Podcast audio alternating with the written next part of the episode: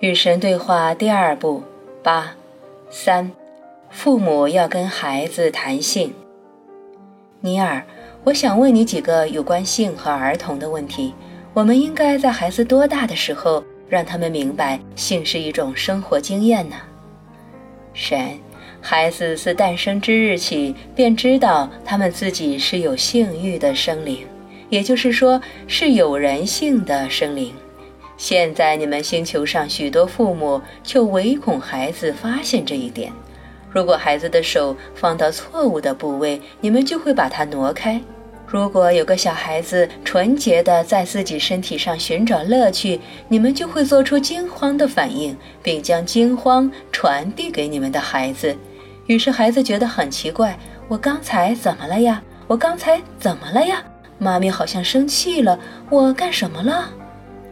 就你们人类而言，问题不在于何时向后代介绍性，而在于你们何时不再要求他们否认他们自己的身份——有性欲的生灵。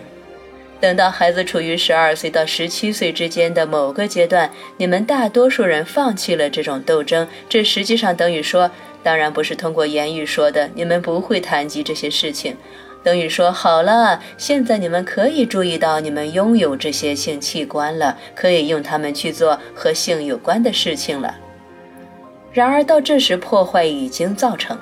过去十一年来，你们的孩子被告知他们应该为这些身体部位感到羞耻，有些孩子甚至没有听说过这些部位的正确名字，他们听到的就是小鸡鸡或者下体。或者其他某些你们费尽心思编造出来的词汇，而你们这些费劲只是为了避免简单的说出阴茎或者阴道。你们的后代因而非常清楚的知道，凡是和这些身体部位相关的东西都要被隐藏、回避和否认。所以，等到进入青春期之后，他们不知道该如何应付他们身上发生的变化，他们根本就没有做好准备。于是他们的表现当然很糟糕。他们对自己身上最新的、最迫切的冲动做出谈不上失当，但却很笨拙的反应。其实不必如此。在我看来，你们有太多的后代带着极其严厉的性禁忌、规矩和问题进入成年生活，这对他们来说是无益的。如今，在开明的社会，如果年幼的后代开始在他们身体上找到欢乐，长辈并不会予以制止、责备或者纠正。父母的性别身份以及父母作为有性欲之生灵的身份，也不会刻意回避或者瞒着子女。赤裸的身体，不管是父母的、子女的，或者是他们的兄弟姐妹的，都可以被看见，被当成是极其自然、十分美好和完全没问题的，而不是当成某种可耻的东西。性功能也被视为是极其自然、十分美好和完全没有问题的。在某些社会，父母当着子女的面交欢。还有什么比这更能让孩子明白爱的性表达是美丽、神奇、极其快乐和完全没有问题的呢？因为父母不停地规范所有行为的对和错，而孩子则会观察父母的所思、所说、所行，从中揣摩他们的父母对一切事物的微妙或明显的态度。正如早前指出的，你们也许会认为这些是异教徒或者野蛮人的社会。然而，值得指出的是，在这些社会当中，强奸和其他由性冲动引起的罪行完全绝迹，娼妓被当作是荒唐的笑话，性禁忌和性功能障碍更是未曾听闻。尽管我并不建议你们自己的社会现在也如此开放。除了在少数极为例外的地方，主流文化肯定会视这种开放为离经叛道。但你们星球上所谓的现代文明，是时候采取某些措施来终止你们整个社会对性表达和性经验常见的压制、审判和污蔑。尼尔，你有什么建议或想法吗？神，别再从孩子刚出生没多久就给他们灌输这种观念。所有和他们身体那项与生俱来的功能有关的事情都是可耻和错误的。别再通过言传身教，让你们的后代以为一切和性相关的事情都要隐藏起来。允许你们的孩子看见和观察你们浪漫的一面，让他们看到你们拥抱、触碰和温柔的抚摸。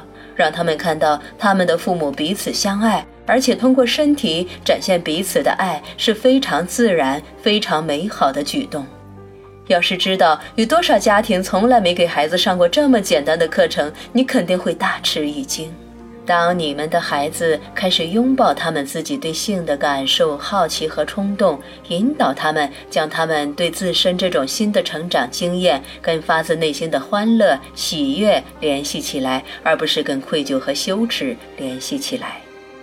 还有啊，看在神的份上，别再向你们的孩子隐藏你们的身体。如果他们看到你们在郊游营地的乡间水池裸泳，或者在自家后院的游泳池裸泳，请泰然处之。如果你们没穿浴袍从浴室走向卧室而被他们看到，请别因此而昏厥过去。请别再疯狂地觉得你们有必要遮掩、隐藏、断绝所有机会，让你们的孩子绝对没有机会认识到你们的性别身份。孩子以为他们的父母是没有性别的，因为父母总是扮演成没有性别的样子，于是他们认为他们必须这样才好，因为所有孩子都会模仿他们的父母。心理治疗师将会告诉你们，有些为人子女者在业已成年之后，仍然难以想象他们的父母其实做过那回事。这当然令这些子女现在变成心理治疗室中的病人的内心充满了愤怒、愧疚或羞耻，因为他们自然想要做那回事，而且这些人并不知道他们哪里出了问题。所以呢，与你们的孩子们谈性吧，与你们的孩子拿性开玩笑吧，教导他们，允许他们，提醒他们，向他们展现如何快乐的去过性生活。这就是你们能够为你们的孩子做到的。你们要从他们出生的那天开始就这么做。你们要亲吻、拥抱和触摸他们，以及让他们看到你们互相亲吻、拥抱和触摸。嗯，谢谢你，真的谢谢你。你很理性的谈论了这个问题，这正是我刚才希望的。但我还有最后一个问题：什么时候适合跟孩子讲、讨论或者描述性生活呢？等到时机成熟时，他们将会告诉你们。如果你们有心去观察和聆听，每个孩子都将会确凿无误地让你们知道。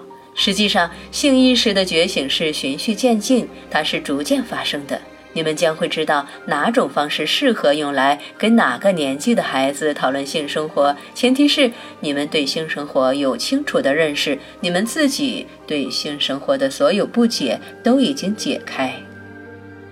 我们要怎样才能到达那种境界呢？用各种各样的办法呀，参加研讨班，去看心理治疗师，加入组织，阅读书籍，打坐冥思，彼此发现。最重要的是重新发现对方的性别，发现、重返、重获、索回你们自己的性生活，庆祝它，享受它，拥有它。拥有你们自己欢乐的性生活，然后你们将能够允许和鼓励你们的孩子去拥有他们的性生活。再次谢谢你啊！现在关于孩子的问题已经解决，让我们回到人类性生活的大主题。我想再向你提出一个问题，这个问题看起来也许是无关紧要的，甚至是浮华轻薄的，但我在结束这次对话前忍不住想问。嗯，别再诚惶诚恐了，你问吧。好啊，性会不会过度呀？不会，当然不会。但对性的需求则会过度。我建议你们享受一切，毫无所需。包括人也不需要吗？